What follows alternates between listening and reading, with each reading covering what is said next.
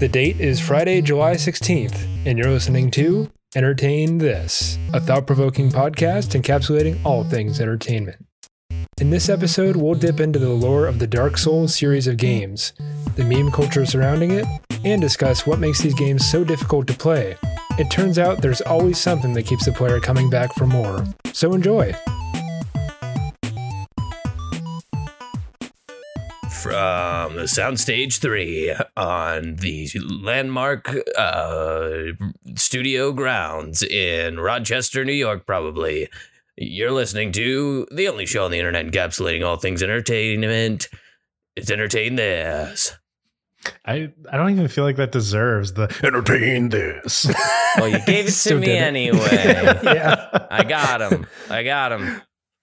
That's a That's weird it, cold and gents. open. We got him. Thanks. Well, it's hard to come up with something every week, and I'm maybe 10 minutes out from the nap that I was taking. So rudely interrupted by the fact that we're doing another show. It's Friday once again, ladies and gentlemen, and we do want to legitimately welcome you to our show. Um, Mhm, mhm. as always, the three of us have treaded the many waters of both pop culture, media, and expression to bring you a topic to which we will discuss for the next Mhm. hour of your life. And we thank you for giving us that hour. Lend us your ear as Michael takes us on a venture. Michael, the mic is yours. Hi, I'm Michael. Nice, Hey. nice to meet any anyone who's new here. Yeah, I'm, uh, Esauce. Can I say- should I Michael here.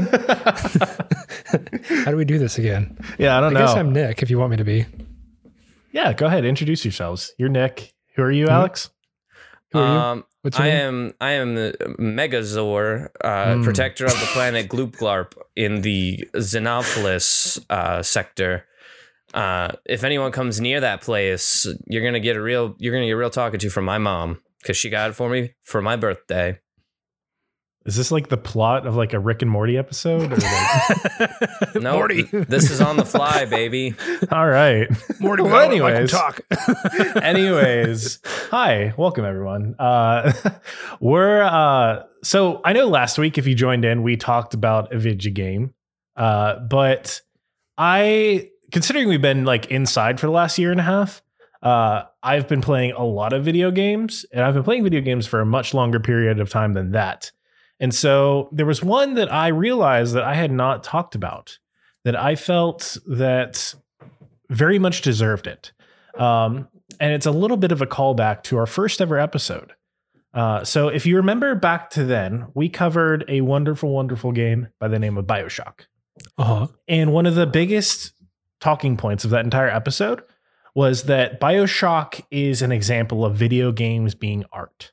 Uh, at all points throughout it, that there is this overarching theme, everything that we would expect from a piece of art in all mediums, Bioshock encompasses it. Mhm. Um, so I kind of wanted to dive back into that a little bit. But if there was like one video game that I wanted to- that I would pick to demonstrate video games as art, while BioShock would be like at the very near top of the list, it's not the one I would pick. Number one for me. The number one that I would pick is a little video game by the name of Dark Souls.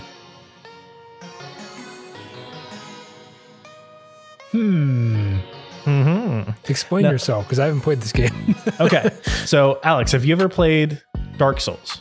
I'll be honest, I am terrified right now that we've already done an episode on this, but I don't think that we have. It's just gotten to that point in running this show where everything's starting to blend together. We've not Uh, covered Dark Souls. That being said, still, if if we had talked about it, I haven't played it. I'm sure said no. I'm sure that as we start talking about this, you're going to start to realize, like, oh, okay, we have not talked about this. Yeah. Uh, we may have talked a little bit about one of the other games in like a quick this or something. So when I say like the other games, I mean like any of the games made by uh, the studio who makes the makes them. Um, Mhm. Like Bloodborne. So yeah, yeah, yeah. So it's like Demon Souls, Dark Souls one, two, and three, Bloodborne. Uh, another game that more recently came out named Sekiro. Uh, and then there's another game actually coming out here within the next few years that is one of the most hyped video games of all time. Uh, similarly hyped to the same levels as like Cyberpunk. Minecraft 2? No. and We've been here hopefully, before. hopefully, like with the history that uh, the studio has, um, they'll be able to create an incredible experience that lives up to the hype. Uh, it's going to be a video game called Elden Ring, uh, one Okay. that I'm sure some of you have heard of. But one of the biggest factors of this is that uh, not only is it from the game from the video game creators of Dark Souls, but the store and the lore of the video game has actually been written by one George R. R. Martin of Game of Thrones fame. The Star Wars. Nope. Nope, not the Star Wars guy. That's No. the game Game of Loans. yeah, Hey guys, I was just kidding. It was just of a Loans, joke. that's I the- know. I know that that's the guy who wrote the book Yeah. about his turtles. I know it. We get there. We get there. All right. So, so neither of you guys have ever played any of those games. So, never played Well- Bloodborne, Dark Souls, Demon Souls, Sekiro. There's an there was an aster- asterisks to uh to the no because I have played it briefly at somebody else's house Mm-hmm. and uh it was probably a Dark Souls game and I remember it being really really really difficult to play. Yeah, for sure. Like, not not like the functionality because the controls worked fine. It was just like obviously user error and coupled with the game being, you know, difficult to come complete objectives. So Mhm. Yeah. Michael, I played this game at your house You with did. you because There you you, and I made a monster. He was terrifying to look at. Bright As I do in all of them. Mhm. He looked like a Smurf with some sort of an STD that had overtaken him uh, from the from the middle outward, uh, and he he was terrifying to look at. Barely human, I would argue, and maybe the true monster of the game. Nick, Nick, if you want for the show notes, I can provide you screenshots of all of my created characters. I- They're I all appreciate that. impeccable. I would I would like that as well to show. I already have an an album, album. ready to go. So there you go. I like that. I like that. um, but anyways, like so, Nick, you kind of touched on one of the biggest things that Dark Souls is known for. It's known for being difficult. Yep. Uh, like there's this whole meme in like video games as a whole of like when something is difficult in any way, it's like like Dark Souls. Um, So like there's there's the whole thing of like oh this game is the Dark Souls of blank. Like I've seen that been used for everything here in between. Like uh, the most one of the most ridiculous ones being like when the Crash Bandicoot uh like remakes came out they were called the Dark Souls, and this is by like IGN. Like they were called the Dark Souls of platformers. Okay. Yeah, I could see that. Yeah, and like They were hard games back then too. I mean, it's not so I mean, short. yeah, yeah, yeah, but like it's it's the whole meme of like anything being hard is Dark Souls. It is the Yeah. Dark Souls version. Like, and I've seen even more ridiculous ones like Pokemon Go is the Dark Souls of mobile games and things like that. It's it's just at this point it's more for the joke than anything else. May I take us on a brief aside? Yeah. It's a dubious Um, claim. This has nothing to do with Dark Souls, but something to do with Crash Bandicoot. So I'm gonna wedge it in there and make it fit for the for the reason of entertainment for our audience. Um, I don't know if it was just because the '90s were rough, or if it was because web deve- or game developers kind of thought that they would only have an adult market. But I seem to remember all of the end game screens on all the PlayStation games just being the worst, most terrifying things in the world. Um, one of those examples was there was a Rugrat game where the end screen was Dil Pickles crying, and Mhm. the crying, the volume of the crying was like upped by like five from the rest of the game. So you turn the game up and you'd be like jamming to the music, and you'd be like, "Bah, bah, bah, bah, bah, bah, bah," you know how like the Rugrats sounded, and then suddenly it'd be an end game, and then your ears would like bleed from the sound of this baby crying to the point where if I knew I was about to lose, I would run into the bathroom and lock the door, and then I would listen to the screaming and crying through the door. Um, I, I need to see a therapist. But the So second one, but the second one was I remember distinctly the end screen for Crash Bandicoot was the evil version of the mask that helps you. Yeah. like, yeah, Aku Aku. that one. Yeah, Aku Aku. Um, w- there he had an evil mask, and when you got the end screen, they like backlit him red, and you would just hear like, and he would just be like staring at you to be like game over. And that also gave me nightmares. So shout out to you guys. You're probably in your 60s now because that's people age and you're probably old. You probably don't remember, but guess what? You scarred a generation, you son of a bitch. Let's keep going. All right. I wasn't really scarred, but whatever. Continue. We're still trying to figure out if you have flesh inside of you and not robo parts. I, So- I can open my mouth. You want to So see my give it- mouth? Nope, because you Nope. can fake that. I've seen all anything, the anything that you show us over the internet can be faked. Deep faked. Mhm, mhm. but anyways, back to Dark Souls. So it's a pretty it's it's always like a bold claim to like say that like something is a form of art, like especially something that like has been part of a much larger debate for a very long time. Like, do are video games as a whole are can they be art? Uh, I mean, I think we pretty much debunked that in the Bioshock episode. Yes, video games can be art. Uh, but Dark Souls is art in a much different way, I would say. Um, so let's cover a little bit of my thinking into that. So, if there was any kind of game, just from my initial thinking, where if I had to like give it to like my old AP literature teacher in high school, like Dark Souls would be the one that I'd want to give. Because I know Hmm. that upon giving them that game, them playing through it, they would ask me for like a 50 to 100 page book report over the story because everything about the story of Dark Souls is ambiguous. It's meant to be up for you as the the player to figure out for your own and come up with your own version of it. Um, it does this through a very mysterious way. Um, very very little of the game is of the game's story is ever actually directly explained to you. Um, really, the only part that takes prominent time to explain what's going on is the actual intro to the story. Uh, basically, to cover very quickly what happens is the world exists in this in this period of time known as the the Age of Ancients, where the world is covered by a thick fog. There are giant arch trees sprouting from the ground. There are large gray crags uh, covering the earth, and the only really prominent beings are uh, old ancient dragons. Uh, however, at some point, uh, fire was found. This fire brought polarity to the world. What I mean by that is there's now this concept of hot and cold. There is dark and light. Uh, and through that, uh, human beings came about. They captured this fire and harnessed it within their souls to become much more than what they currently are. Uh, they captured this concept of a Lord soul. Uh, this Lord soul is something that they plucked from the fire and consumed to the point where there are now four lords. There is Gwyn, the uh, there's the general like kind of god of things. There is Nito, the god of death. Uh, there is, I think, Izalith, the goddess of chaos, or the witch of the witch of Izalith, uh, the goddess of chaos. And there's this one that is not given a name, for his age has been lost to the centuries, uh, known as the furtive pygmy.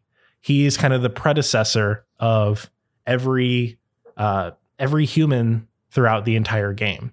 Everyone else is known as a god. Um, flash cut to an asylum. You are but a lone, shriveled human being, an undead, wasting away until the end of the world uh, inside of a jail cell. Upon which a random person uh, drops a corpse into your cell. Whether it's by chance or by planning, uh, it happens to have the key to your cell on it. And from there, you take the key off the corpse, open your cell, and your journey begins. Um, pretty much that is the only thing explained to you. everything, el- everything else is just a journey to the end. You get to like certain points to give you like kind of goals. So, like in the asylum, you come across the man who dropped the body into your jail cell, and he takes some time to explain to you, like, hey, we don't know what's supposed to happen to the undead. Like you, ourselves, and every other human are known as the undead at this point. Um, we don't know what's supposed to happen to us, but there's a prophecy that an undead will escape the asylum, ring the bell of awakening in Lordran, the land of the gods, and they will find out the destiny of the humans. Um, Hmm. So, apart from that, you now have a goal. Your job is to escape the asylum, beat the asylum demon that is guarding the way out, uh, and go and ring the bell of awakening. But yeah, that's about it.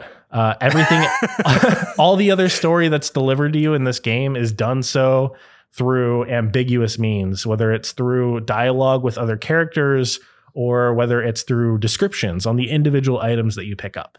Um, you the game is specifically laid out so that you have to come at it from a line of critical thinking. You have to have, be able to have abstract thought as you're moving through this entire world to be able to come up with your own conclusions about what's going on.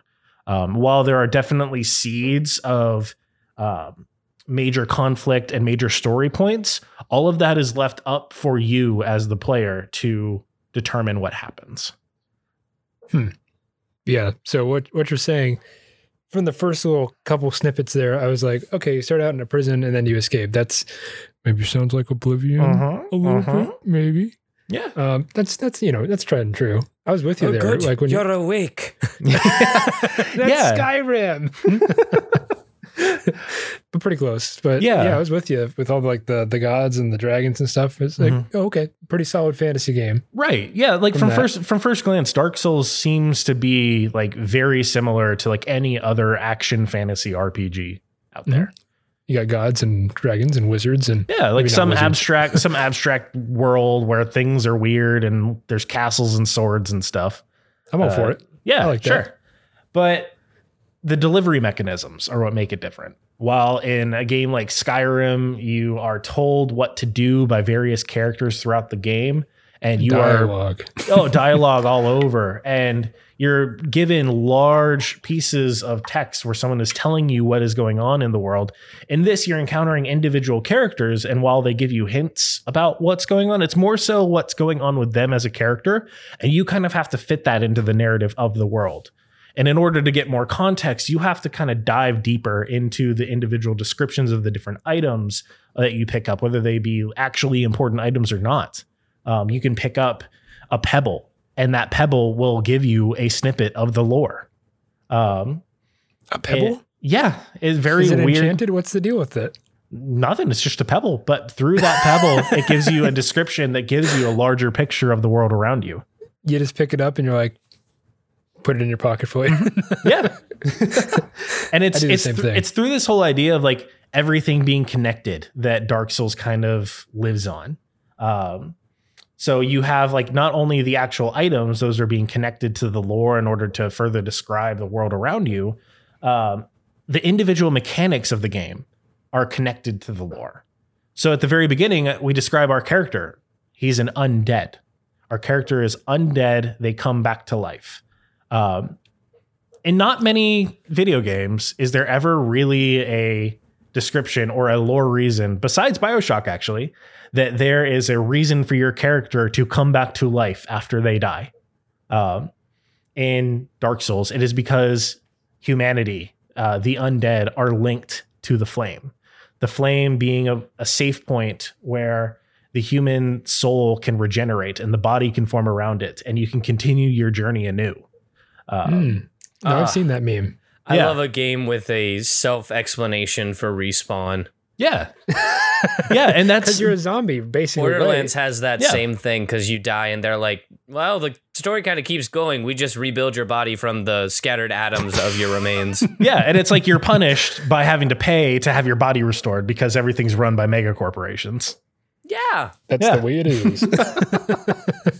is. is there a difference between undead and zombie? That's probably maybe a dumb question. There's not really so kind of, yes. Because there's all humans are undead at this point. Um, there's no such thing as kind of an un undead human. Uh, there is, however, a difference between a hollowed undead and a non-hollowed undead. Hollowed essentially meaning that the body itself has lost a soul. And hollowing is kind of like a major it's a major overarching story theme that comes up throughout the entire game. Um, you the first enemies you encounter are simple undeads clothed in tattered rags that have gone hollow. They Hmm. they like have their arms and head against the wall, beating their head into the wall with for no clear purpose. Um, it seems that they are basically feral for all Lights intents and on, no one's home. Exactly. Uh, it's kind of it's scary. essentially just like a human soul operating on base instinct, uh, and that is it. Uh, so even the first few enemies you encounter, they don't even attack you. However, you can attack them, and you gain a resource that you can use to eventually power yourself up. This being It's- souls. It's probably because the last part of the brain to go is the Abdullah oblongata. You know why? Medulla oblongata. It's because them alligators don't have no teeth, or they got No, all them teeth and no toothbrush. it's the lizard brain. It's the smallest part of the brain that sits at the very base of the brainstem, and that controls like all your basic functions like breathing and blinking and pooping.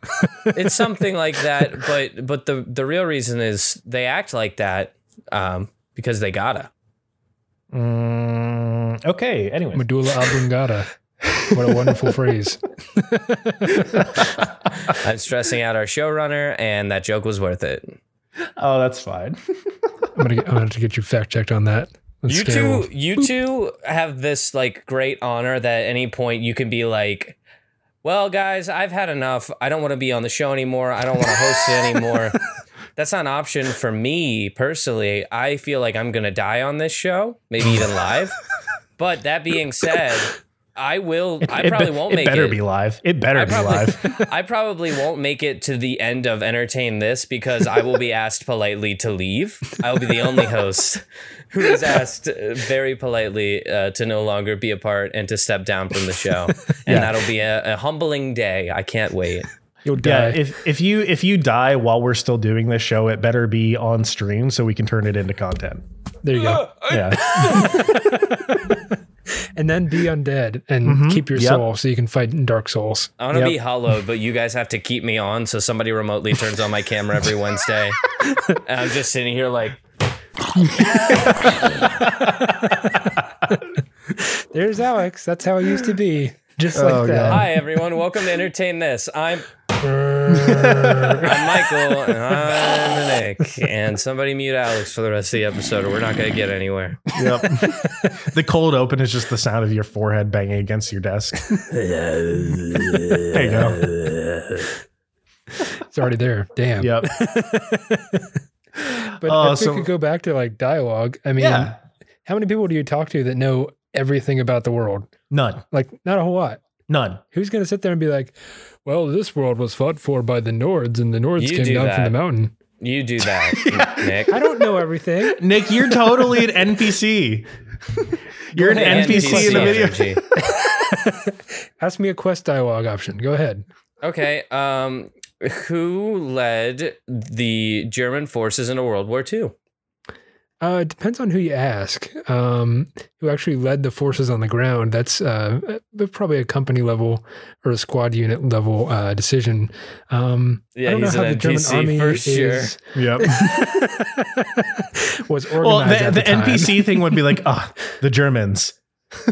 and give like a full history of the Germans so that we understand like the history of the Well, world. we have to start with the Bavarian Republic. the- He's was doing that. Yeah. That's what he's doing.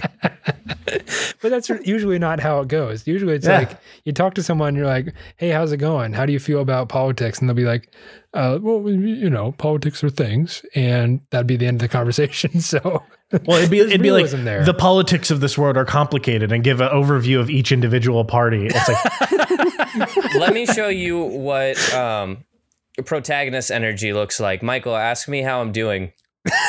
Nick, how are you doing? Protagonist energy. I want to fucking die. I'm doing my best out there, but it's getting harder every day, and I don't call my mom enough, and I need to talk to her, and I just don't It's- sometimes. It's getting it's- really hard. Shh, it's okay. Yeah, it sounds a lot like Dark Souls. Yeah. segue back to things. Okay. Uh, so as we were kind of going down, like the mechanics of the game are directly tied to the lore, and we kind of explored that a little bit with respawning. Even like the ability to restore your own health is described in game uh, at different save points. Uh, oh, and save points too. uh, save there's different save points throughout the game, and these take the form of a ever burning bonfire.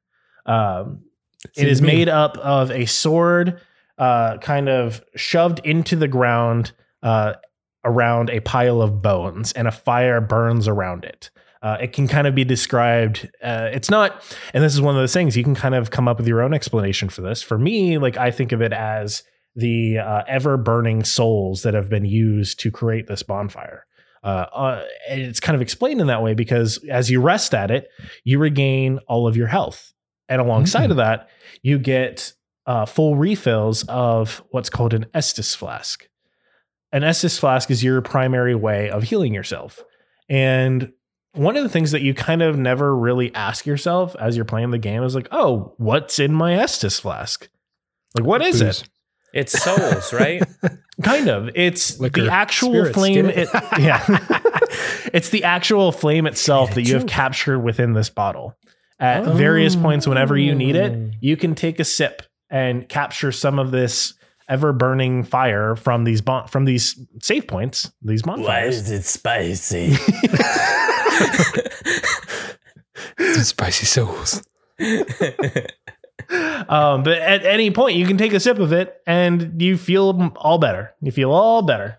But So every you're running on souls, is that right? Yep. Essentially, you're using souls uh, as a for, as a primary means of upgrading yourself. It is like the currency in this game. Uh, Okay. So, like in Skyrim, it's just experience. and this, it is in a quantifiable number uh, that you have at the top left of your screen at all times. Um, one of the core mechanics is is that at any point, if you die, you lose all souls that you have accumulated.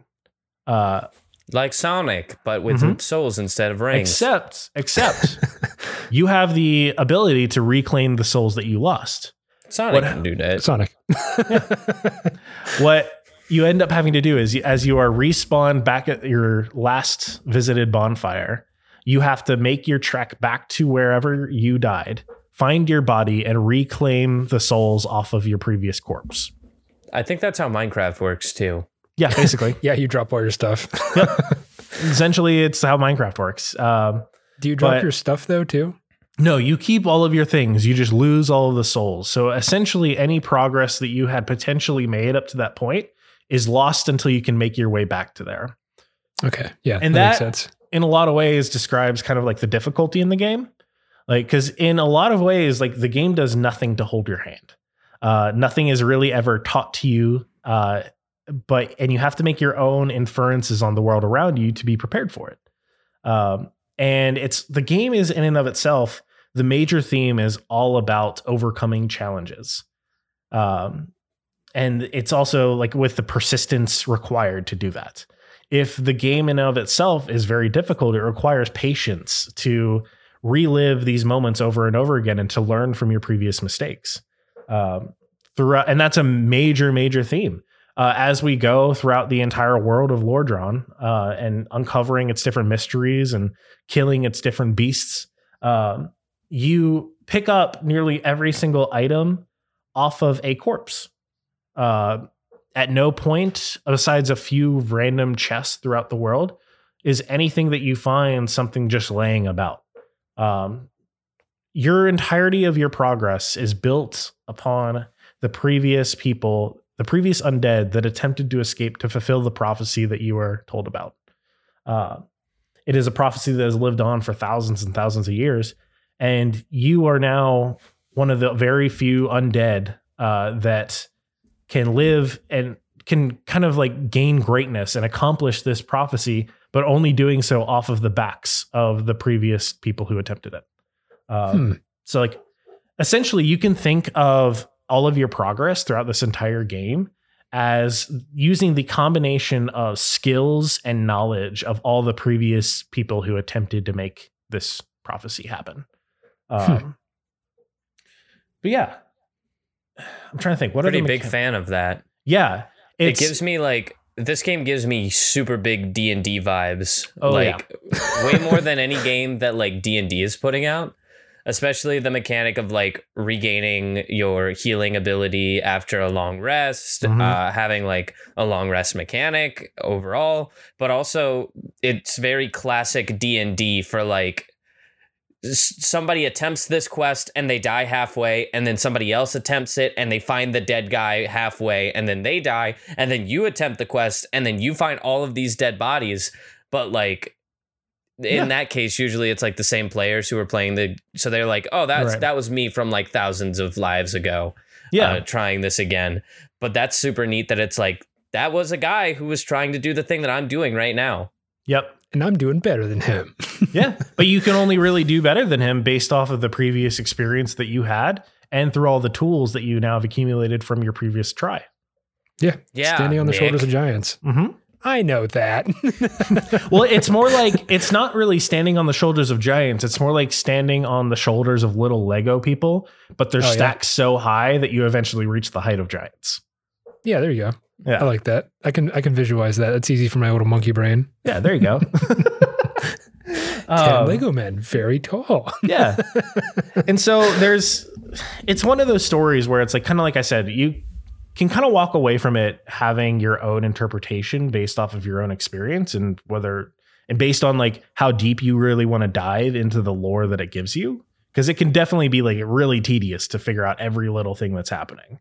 Uh, that's why there's a whole community of people who try and research and figure out the like quote unquote canon lore to the games and th- those videos receive like 20 to 30 million views on youtube um it's That's very something- akin to like Fallout and the Fallout series of games. yeah for sure Except Um, this is more like it's not like all there, and I guess Fallout wasn't really either. But you know, like the base thing that happened in Fallout games, right? The yeah atomic bomb fell. You know, things happened with after that. Well, you know Well, the base prophecy in this game. Yeah, Which and is the rest like is just the kind of thing there for you happening. to figure out. That's how it is in Fallout. Okay, Because you have to go to the like computers and find people's dead bodies and There find the notes on the dead bodies and Here, all that here's here's the biggest distinction that I would make between uh, Fallout and Dark Souls in their storytelling. With Fallout, most of the storytelling that you like, because you know the general premise of like this place is a wasteland. We know that it's a wasteland because of this, because and we know that like Mm. this place in particular is like this because of these reasons. And Mhm. Fallout, the lore and discovery that process that you have is more so about individual stories that come together to make this entire place feel lived in. There you go. Um, So, like a good example would be, uh, I if I remember in Fallout, uh, in Fallout Three, I think there is a place that you can go to, like one of the vaults, which has been overgrown with like biomutant plants. Um, oh, that was New Vegas. New Vegas. 22. yeah, yeah. And throughout that, essentially, it's telling the story of this vault that was had these this horrible conditions because all the vaults are experiments and that grew into this monstrosity. Spoilers. Yeah. Through Dark Souls, it's more so like you know nothing about the world besides what has been explained to you. And in order to find out more about the world as a whole, you have to experience either individual stories of the of the characters throughout it, or you have to manually read through uh, descriptions uh, on the various items and make the connections yourself to get the bigger picture. So Mm. here's a question that might tee up conversation. Yeah. We know we know in Fallout where we are. We're Mhm. on Earth at a certain point after these events have occurred. Mhm. Are we on Earth in Dark Souls or are No. we in another reality in a different world like completely separate from our society? completely fantasy. It's a completely Okay. fantasy world and dimension, or however you want to describe it. Oh, okay. Um, so that kind of shoots down my fan theory. I thought it was like Earth way off in the future when everyone It can be. and their souls are dead. It can be. I mean, there's nothing in the lore describing something like that, but it can be. Yeah, I mean, it's like 3,300 BC, not BC, AC. Yeah. What is it? I don't know. Let's say it's way in the future and everyone's dead, pretty much. The sun's burned out, it's a husk. And then you got like their souls are still continuing on in the lives of the undead. Yeah. And could be. I don't know where the dragons and gods come from, but um, we'll get back to it. Yeah. No, I mean, and that's the thing. Not everything in this game is explained. It's purposefully set up to be ambiguous in a lot of aspects. So that way you as the player can put the pieces together yourself and form your own narrative. Uh, granted, as you dive deeper and deeper, things become clearer and clearer. But even Mhm. still to this day, there's major plot points that still aren't fully fleshed out and that people still disagree on because their experience is different and they have their own theories. Um, Hmm. And that goes for all three of the Dark Souls games. Uh, and it's a purposeful intent by the developers uh, to make it so that the, you, this journey is your own personal journey. Um, That's Yeah. interesting. So the developers know the story, but they're waiting for you, the player, to figure out all the little points. it's yeah, it's not just for you to figure it out, but for you to make your own connections. So it's Mm. like there's nothing really underlying that they are like trying to hint. I mean, there's like small things that they're trying to like hint at and like try and like push you towards, but at no point will any developer be like, "Yep, that's what we intended." It's just like, yeah, you can you can see it that way. Hmm. Like I see it this way. This and uh, like, but yeah, like your point of view is just as valid as mine, um, and it's intentionally made that way. Uh, Interesting. yeah. And so uh, a little bit more about the general themes of the game, though, is we talked a little bit about it, but persistence through hardships. Uh, Mhm. We talked a little bit about the concept of hollowing, where it's essentially a soul that has lost its way. Um, and one of the beautiful things that Dark Souls is able to do is tell the story of the world through different meta narratives. Uh, essentially, what I mean by that, it's like small like little fourth wall breaking moments that are able to describe the world, uh, which it's a very hard concept to kind of imagine. But here, let me describe this for you. Uh, we kind of talked briefly a little bit earlier about how we are standing on the shoulders of little Lego people. We are succeeding off of the failures of everyone who came before us. Um, The American dream, baby. yeah, yeah. and push them down on the way up. Get out of the way. That's only a single character. Only a single character really does that. oh, okay. His name is Patches, and he's a bitch. Um, He sounds cute. um, I but don't like patches. so the a meta narrative yeah so you're encountering these different undead that have lost their way that have essentially given up on life have no purpose anymore uh, and they have turned into this feral creature that you must now defeat and gain its power from the meta narrative there is that those different hollows could be you because the whole idea of the game is that you can only progress if you keep playing and keep trying. Mhm. The head narrative there, the the meta narrative, is essentially that if you give up, if you because this game is difficult and it tests you, if you give up at any of these challenges, you have now lost your way. You no longer have a purpose in this world.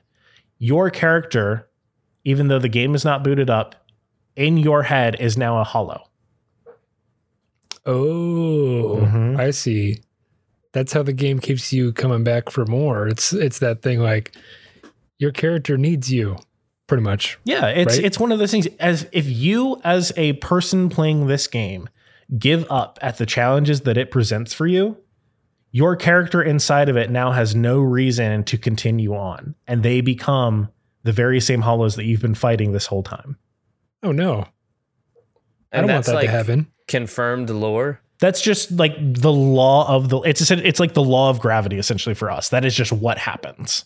Like that So is if that is you- one Go ahead. So when you when you turn off the game, it goes hollow. Essentially, like if you turn off the game and never return, the head headcanon there is that your character is now a hollow within the world of Lordran. And then when you come back, are they like As long as you ever once come back, your character is not hollow. But it is when you give up Oh, forever. okay. Alex, you are the soul. You are the Mhm. soul to this character. I get it, but Yep. it's kind of Yeah. like Schrodinger's body. A little bit. Schrodinger's A little bit. Because if you if you think, well, maybe one day I'll get back to that game, then your character is stuck in a position, a superposition of being both hollow and not hollow Yeah. until you boot up the game, forcing it to be not hollow. hmm Hmm. Essentially.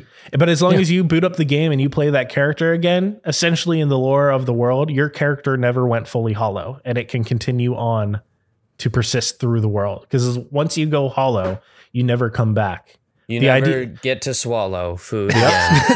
But the idea you go- being that the idea being that you have this persistence of hope inside of yourself that you can one day overcome the challenges that the game has presented before you. And it is through that hope that your character can remain an undead and not go hollow. Uh, so what I've realized now is that I teed up perfectly at the beginning of the episode talking about the monstrosity that we made, Mm-hmm. the ugly, ugly, tall, skinny boy who with who with had blue skin and was a terrible thing to look at and see, and Mm-hmm. truly would give nightmares to any children from far villages of yore. Mm-hmm. Um, he's a hollow because we made him and then laughed at him, and now we're never going to play him again. Yep. And we did that for dicks. for funsies. Yep. How could you? yep. That's exactly what we did. Very easily we could. Mhm. May I may I remind you? Yeah. So easily in fact, I would do it again. I've done it many a times. I'll You do just- it again. You're Oh, fucking do it again. I what you mean, sound like- like. you made so many hollows. Yeah, I have. I have. But I will say, in most of the cases, especially within the last few years, once I was able to figure out these games and really know how to tackle them, I've been able to complete most of the playthroughs that I've attempted.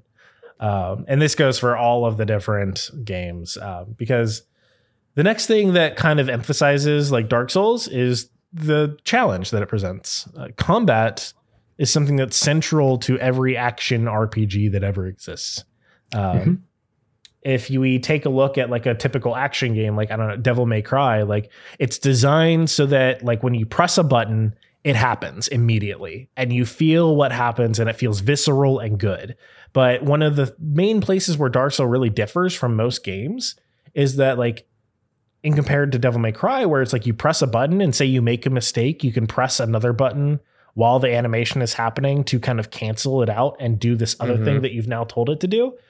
With Dark Souls, the whole idea is you press a button, you have now signed a contract to fulfill that action until it is fully complete, whether it was a good death. idea or not.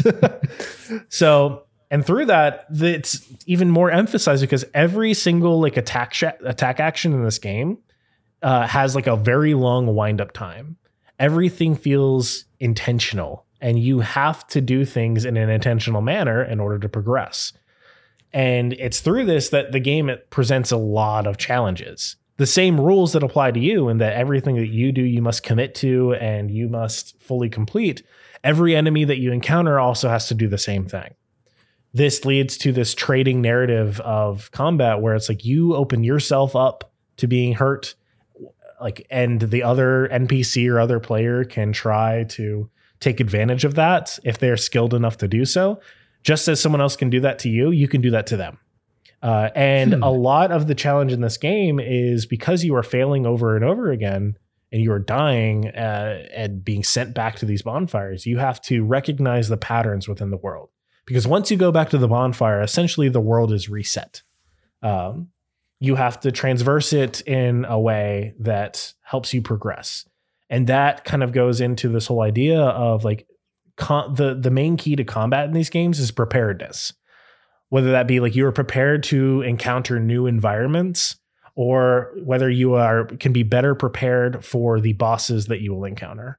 Uh, so every single boss has different patterns, different attack actions, but not too many that it seems like they're just doing something new all the time. Like every boss will have either like two to three, two to four like main moves that they do at any point. And once you're able to recognize these different moves, you can bob and weave in and out of combat to take full advantage of the openings that they present. And it's through that pattern recognition that you're able to slowly learn the world around you, learn these individual characters, and be able to overcome them to eventually complete this prophecy. Hmm. Okay, And so it- that's like that's like real life, isn't it? Yeah, I mean, it's very gonna, much so. If you have a big old long great sword, you have to.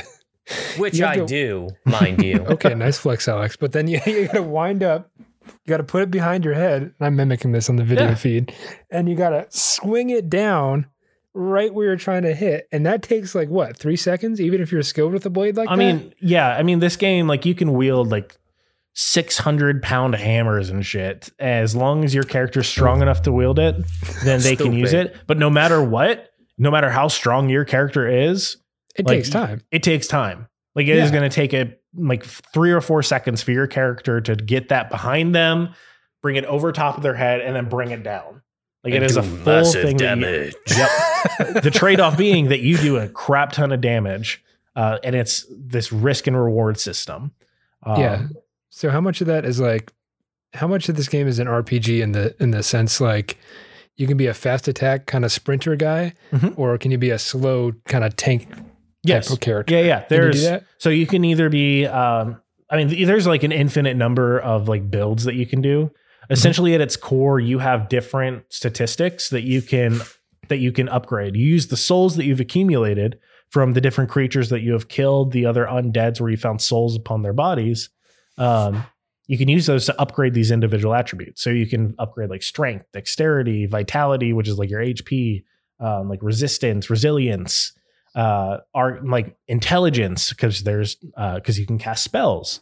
Um you can increase your i can't remember the actual name of the statistic but essentially your religion statistic where it furthers your ability to uh, perform miracles uh which the miracles in canon are not just like spells that you do. They're literal stories from the gods that you essentially recite uh to perform the miracles presented in the story uh, That's that's one hell of a power. yeah um, What's the deal with the praise the sun guy? Can you can you answer that for me? His name is Solaire. Is that from this game? yes? Yep. Praise the Sun comes Praise from sun. Dark Souls. Um, Praise the and sun. it, specifically from a character known as Solaire. Uh, after one of the first few bosses that you encounter, uh, the Taurus demon, who bars your way from making from uh, furthering yourself into uh, the castles of Lordran. Um, He is standing facing a large, glorious sun overcompassing uh, clouds with tons and tons of like God rays coming down. And he's just standing above it. He's got like a crude arm, crude like plate armor with a like with a like just kind of almost childish looking like sun with a face on it, like on his chest, wielding a great wielding a great sword and a shield. And he's just like, ah, hello there. And like his whole deal is that he worships the sun. Uh, Yeah. uh, but yeah, he is the praise the sun guy. His whole deal is that like you, um, he gives you the ability to perform jolly cooperation. Uh, essentially, the co-op mechanism where you can use a use a stone to um, to write your name on the ground, and someone else in another world can see that and summon you to it. And in the same way, invaders can come uh, and try and like uh, hinder your progress. Uh, and to counteract that, you can summon uh, helpful people from other worlds to defeat them and further continue on. Um, So these are actual characters. This is an actual These are, co-op uh, mechanism. the, these are other players who uh, are coming through and through, and also like so. Generally, to kind of explain that, um, there Solaire also explains this to you is that like the world uh, is kind of like time is like very strange. Uh, like they have heroes from all periods of times that are now showing up like in your world, and through that same thing, you can summon other heroes from other worlds. Uh, Hmm. And there's multiple examples throughout this. Like uh, before, we talked about how like you have to ring the bell of awakening uh, to pro- progress in the game. Um, there is a single there. Well, there's two bells. You find out it's not just one. There's two. Um, the first bell sits atop of a cathedral that is very This close is to. this is some national treasure bullshit. Oh yeah. the, the first bell sits atop a cathedral that uh, is very close to like the first like few stages of the game. Um, and one of the cool things that happens is if you're connected to the internet, um, anytime someone else in another game rings that bell, you can hear it in your world. In any game? In yeah like so if like someone else like if we're playing at the same time and if you were to ring the bell of awakening on top of this cathedral if i'm like further down below and not there yet i can hear when you ring the bell Oh, Uh, So how is that bell not just like always ringing? must I'm- be really it- hard to get yeah. to. It- i mean to be fair most people give up before they get here a lot of people give up um So it, become hollows themselves. Uh, but it's there's definitely been periods of time where like I've played the game and like as I'm running through the first few levels, just every like three or four seconds, it's going off. Oh my god. Yeah. and it's it's like very subtle. It's one of those things where like you'd only pick up on it if you're like really paying attention. Uh, Oh, but so it's quiet. yeah, it's quiet. Um, Have but, you ra- rang the bell? uh, many a time. Oh. I'm doing Can it you right just now. stand What are up there and be talking like, ring, ring, ring? Unfortunately, no. You can only ring it once per playthrough. Um, uh, let's see. But Makes yeah, sense. So, like, kind of going back a little bit, combat is meant to be hard. It is meant to be challenging. It is meant to be something that takes time to learn and overcome because it is through that you feel the story of being an undead. You are a measly human in this world of giant creatures and gods uh, that you must overcome these impossible challenges. And it is through that that you experience why all these other characters in the game have lost their purpose, have given up, and have become hollow. And now it is your job to uh, use their accumulated skills and knowledge to overcome the very same challenges that they faced. One other topic that I really I wanted to quickly discuss because we're kind of I think we're coming up to yeah we got a few more minutes. Um, the level design in this game is incredible. Um, I'm envisioning castles. lots of castles, but it's not necessarily the like environments that I'm talking about. It's the literal like level design. Uh, in most games, you kind of travel across like a flat plane where there's like some caves where you can kind of go and explore some sort of like verticality and everything. Um, So instead of like this large horizontal space that you have to explore, Dark Souls is set up in a way that it's more so vertical spaces that are connected together. Um, the whole idea is that upon leaving the asylum, you come to a single place called Firelink Shrine.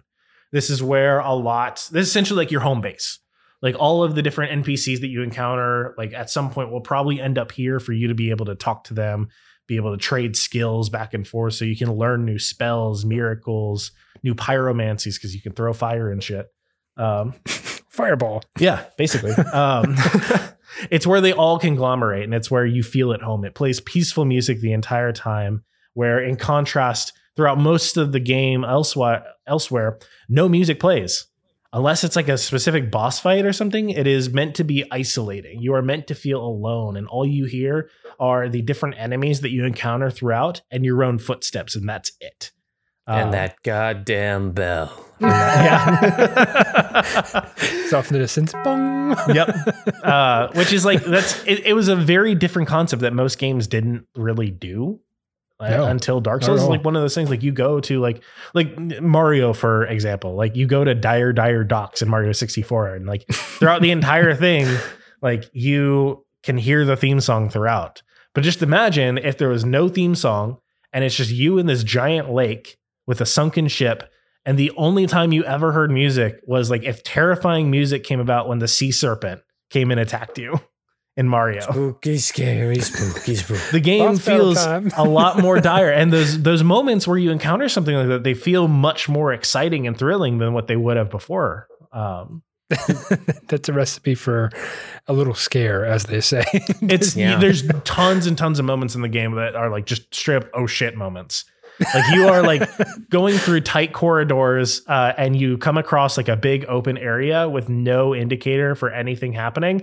All of a sudden, there's a giant Boss red, fight. Giant red health bar at the bottom with the name of a boss, and a giant dragon drops down, and you're just like, oh fuck. You're like walking down a corridor and you see a turn at the end, and you're like, things are going strangely well. And then suddenly you hear like the solid snake, like, "Dun-dun," and, like a dragon just pops its Yeah. head around the corner. And you're like, hey, Chloe you said she has some fun facts. I would love to hear some. yeah, our, uh, our intrepid showrunner and fact checker has returned temporarily from her hiatus She of back. being on rehearsal. And she's come a swinging. She's got some fun facts for us, and I'd love to hear them. What's up, guys? What's up? Go back out. Go back out and do the intro. I didn't think you wanted me to. Go We want back the out intro. We do always want the intro. the Batman signal. anyways.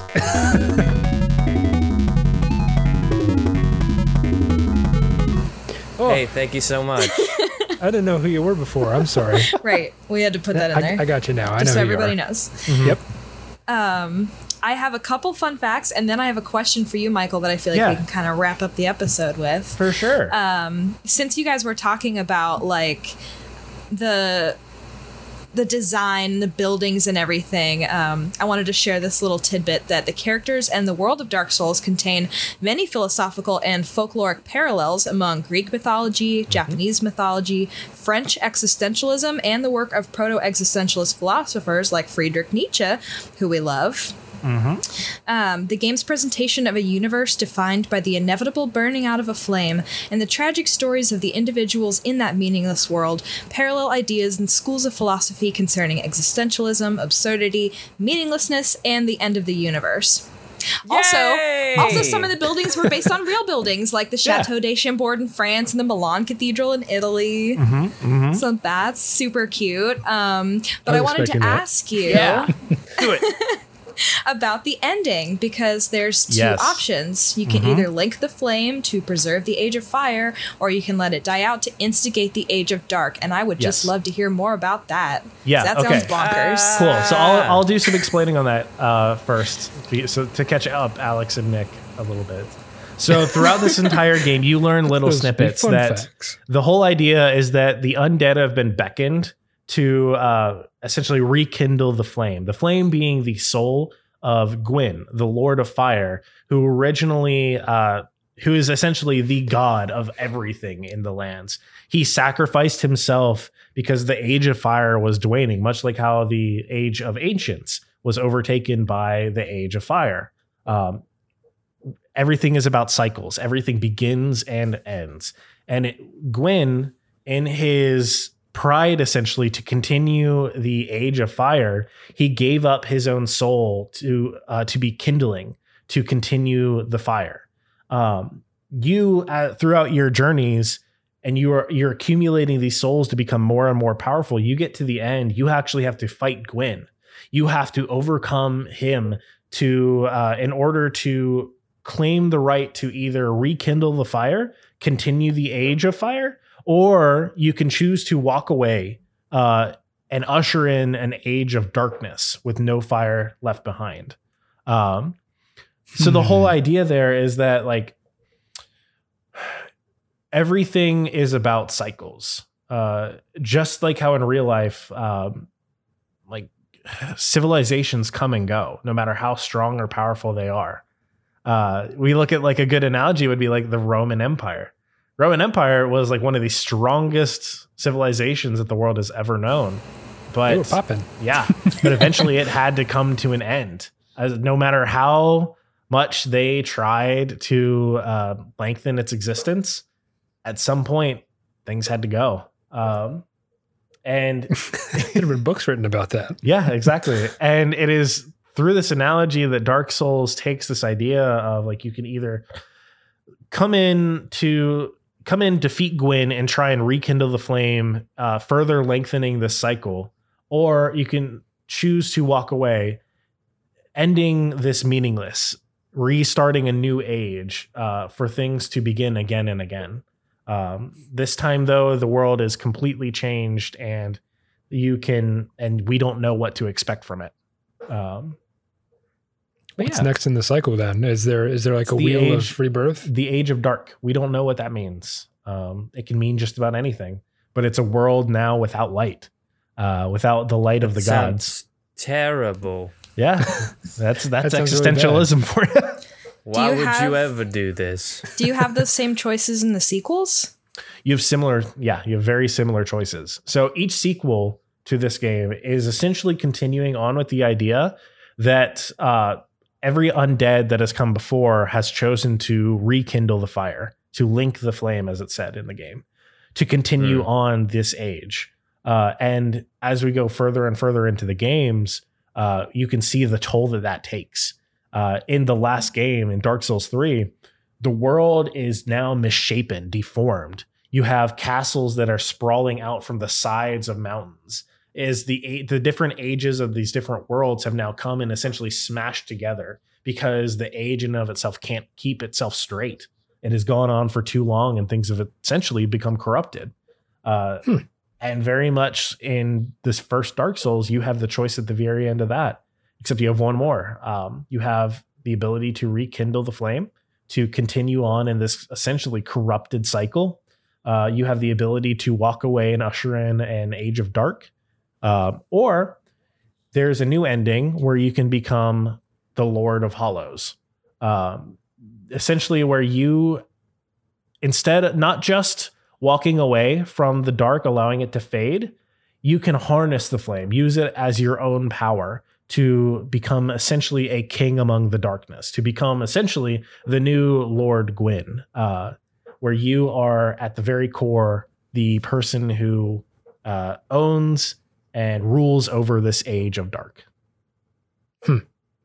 Wow, that's, I got really deep really quick, and I was Mhm. expecting that. Yeah. I like that they took three games to be like, all right, what if we sweeten the pot a little bit? This Yeah. time, will you let that flame die?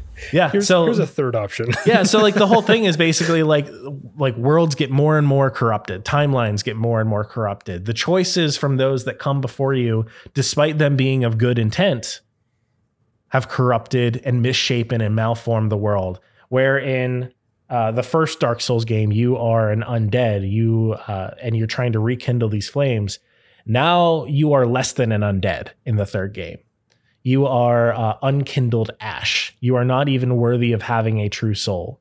Um, you are Oof. a remnant of a bygone age, and it is just the very cinders that keep you alive that allows you to be able to continue on in the world. Yeah, there's a lot what of the like, hell? Yeah, there's a lot of uh I guess parallels to be drawn with like human souls and the fire metaphor with that. Mhm. Um but there's also like the parallel of maybe humanity's been going on too long, you know? yeah, We, we keep taking this this beautiful planet, this nice blue ball out there in space, just floating off into the distance, and we're just here uh not treating it so well. yeah, and it's one of those things where it's like not to get like environmentalist or I mean, hell, I'll be How, environmentalist. how the Uh, tree? Go for yeah, it. like, we, we're all about it. we've got the like just recently we had that whole story of that like the ocean being on fire like it looked like a pit of hell That's how I knew the world was ending. yeah it's one of those things where it's like the world times Oh, are water's the world flammable as now? long- yeah, we yeah. really fucked this place up. as long as Oh, we is. We split it continue up. on the path that we are continuing on and we are choosing to go down this route of prolonging our essentially the age of humanity um the more corrupted the world is going to be Uh, yeah. And it's just the sad fact that we live in a meaningless world. The universe is going to continue on despite whether humanity's here or not. It's whether or not a cycle will begin anew and a new age of a different life form. Whether maybe it's humanity, maybe it's aliens, maybe it's cats. I don't know.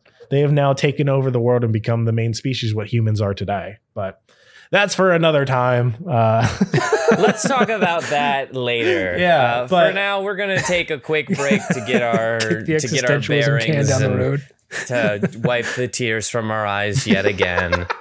Uh, when we get back, I think Nick's gonna ramble for five real, minutes. real quick though, What? before we go, Oh, I wait, want to hold on. I want to give a shout out to a few to like one one YouTuber in particular where if you really want to know like if this sounds like really intriguing and you really want to know more about this world and its lore, uh a YouTube channel known as Vaati Vidya, I believe it's V A A T I Vidya, V I D Y A, I think. Mhm. Um tons and tons of incredibly well produced videos that go very very deep into the lore of not only Dark Souls but all the other Soulsborne games like Sekiro Bloodborne and Demon Souls even um tons and tons of content there that I have fallen asleep to many a night uh that in a good way in a good way his voice is Not very exactly selling soothing me on it. yeah his voice is incredibly soothing and he goes very very in depth on the different subjects throughout the games highly recommend it hey, quality Yes. episode.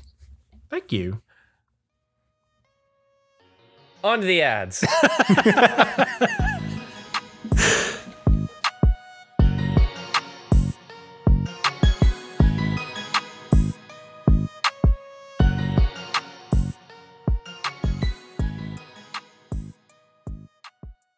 Hey, Cammy.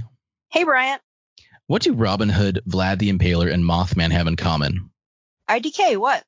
Well, they're all topics on our podcast Mystery, where each week we discuss a new myth and the history behind it. That's Myth Story with an IE. See you then.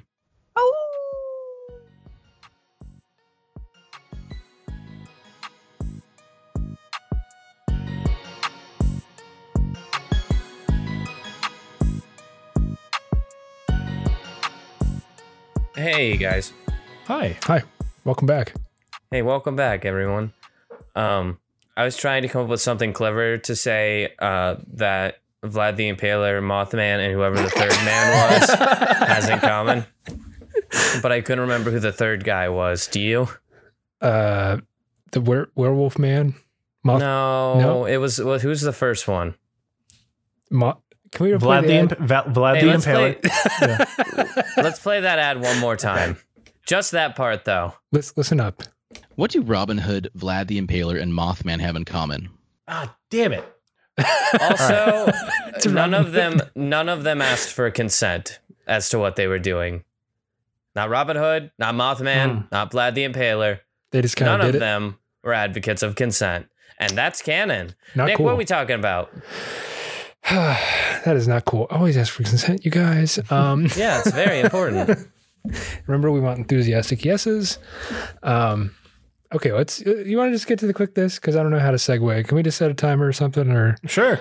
maybe just? Oh, you got somebody got a timer? Yeah, I call this one equip this. Equip this. You ready? You have a quip for me, Spider Man? Three, two. I already did my quit. one. Okay. All right, Nick. I'm watching. Okay, all right. it's it's a conversation that we've all had. That much I can tell you for certain. If It's it's, kind- not, then we're cutting you off immediately. Please do. Um, it's the kind of talk that starts like this, dude. You need to check out this so and so show. It's the best thing ever. Whether that's here on the podcast or elsewhere in your life, it's a universal experience. We just love to tell others about things that we're experiencing and we find enjoying. Um, but just as misery loves company, happiness does the same. Happiness seeks other happiness. And it's after these conversations that that person you're talking to will either say, that's cool and not check it out, or say, that's super cool, and then go entertain the thing immediately after.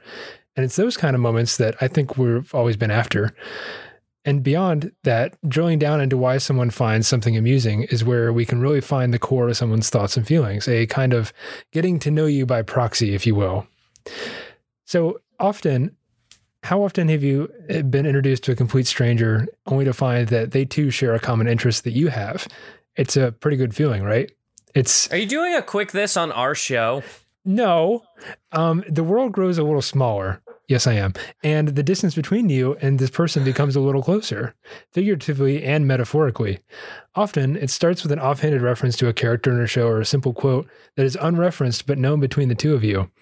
It's within these conversations that you find a real bond with people. And it's we get to poke and prod about their favorite characters or their favorite story.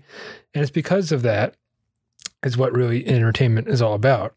Yes, it's a great way to spend your leisure time, but it's also the parody of finding something that resonates with something intrinsic about us that resonates within somebody else's being too. That's why shows like Seinfeld are so endearing in the parts of a wide swath of the population. It's because we all have these shared experiences that reflect one's one of these characters on the show, because that's happened to us as well it's these shared experiences within our entertainment that bring people together and in some small ways makes the world a little less dramatic a little less cutthroat a little more understanding a little more caring about our fellow human beings. It's idealistic and optimistic sure but just think of where we'd be without this podcast without the quick this. Without asking each other to entertain this every week without the conversations of why we think x tv show is best it's a dark reality don't you think and it would really suck if we didn't have something to look forward to every week because that's kind of what kept me going through the pandemic was talking to you guys. And I know that these conversations are shared experiences through entertainment, and that's something that wouldn't stop or it would continue even if our internet access was revoked or we were somehow banned from posting. So to wrap this up in some sort of bow, this quick this is about our short little elevator pitches to one another every week and it's on this podcast called Entertain This. You can call it a a, a meta this or a Nick's narcissist nook, or Nick ran out of ideas, so he's making an overly analytical meta dialogue. But whatever you want to call it, I just wanted to put pen to paper and make myself answer the why behind why I keep doing this week after week because I couldn't answer the question offhand. So it's not for the money, it's not for the shame. It's simply a routine that I've stuck myself into, or maybe it's just a chat about things that matter to us with people that matter to us and hopefully bring each other's uh, you know, you listeners into the fold as well. You don't even have to agree with everything that we say or hot takes on things. But what does matter is that you're listening along with us as we figure things out and understand what makes what it is that makes us talk about the things that we find so great. Because that's often where we get our best content is convincing one another and hopefully getting you to entertain this. I know I have a minute to fill, and I'm not going to fill it. Dope. hey, I've got That a was- have got a hot take. So uh, Okay. meta. Got a hot take. Is Michael going to quit the show live? clickbait, not clickbait. quit. no, actually the opposite. I love both of you and you are both my friends. That's a hot take. I love you guys so much. Thanks for getting into this business with me. It's been a lot of fun. Nick, that was sweet. That was great. That was very nice, Nick. We didn't That need to write four minutes dog. of five minutes on that. We just needed to say that uh, we all love each other very much, and we're going to enter into a uh, monogamous relationship with one another, and it's not going to be gay. It's whatsoever. and bring out the board. Wipe it off. And zero days since Nick has said something uncomfortable on the show. It's a great way to end it. Uh, if you guys have something in the realm of entertainment or expression that you want to uh, see us talk about on the show, that's something that I've been kind of thinking on. We often we we have a very loose definition of what entertainment is on this show. Literally anything can bring you entertainment, um, down to like the clothes that you wear by the way that you dress yourselves can also be entertainment to an extent. I think anything that is expression is also outwardly entertainment. Um, but if you have anything that you quantify as entertaining that you would like to see us talk about on the show, there are a couple ways that you can get in touch with us. The first is just directly emailing us at entertainthispodcast at gmail.com. But if you don't want to do that, I don't blame you. Go to our website, scroll all the way to the bottom. There's a questionnaire that you can fill out, and that'll also send us an email. But you won't have to do half the work. We did that half for you already. You can also reach us out to us on our social medias. One of those includes our YouTube channel, where we're currently hosting a series called You, Me, and Loki. Uh, we are looking over all things Loki and having weekly discussions on the episodes as they come out. The last episode's next week. Uh, I'm pretty proud of the series. I do all the editing on it, and it's uh, It's, gruesome, and I, uh, pretty good. it's, it's, it's, it's pretty good It gets one of Um, these. Gets one of those. You can also find us on Twitter. We are entertain underscore this, and on Instagram, our username is entertain this podcast. You can follow us there. We have a Facebook page. If you look up entertain this with three dots, you'll know us from our logo. It's right there. Um, and other than that, it's also on his shirt. So send us those suggestions. We might welcome you on the show to be a guest, but maybe we'll talk about it. Uh, as always, entertain us so we can entertain you, and you can entertain this. We'll see you all next Friday. Goodbye. Bye. Bye. This episode of Entertain This was written by Michael Savoya, with additional commentary from Nick Mustakangas and Alex Steele. Our showrunner and resident fact checker is Chloe Price. Our theme music is Rush Bubble by Aaron Spencer, with additional interstitial music by DJW. Tune in every Friday for new episodes, and thanks for listening.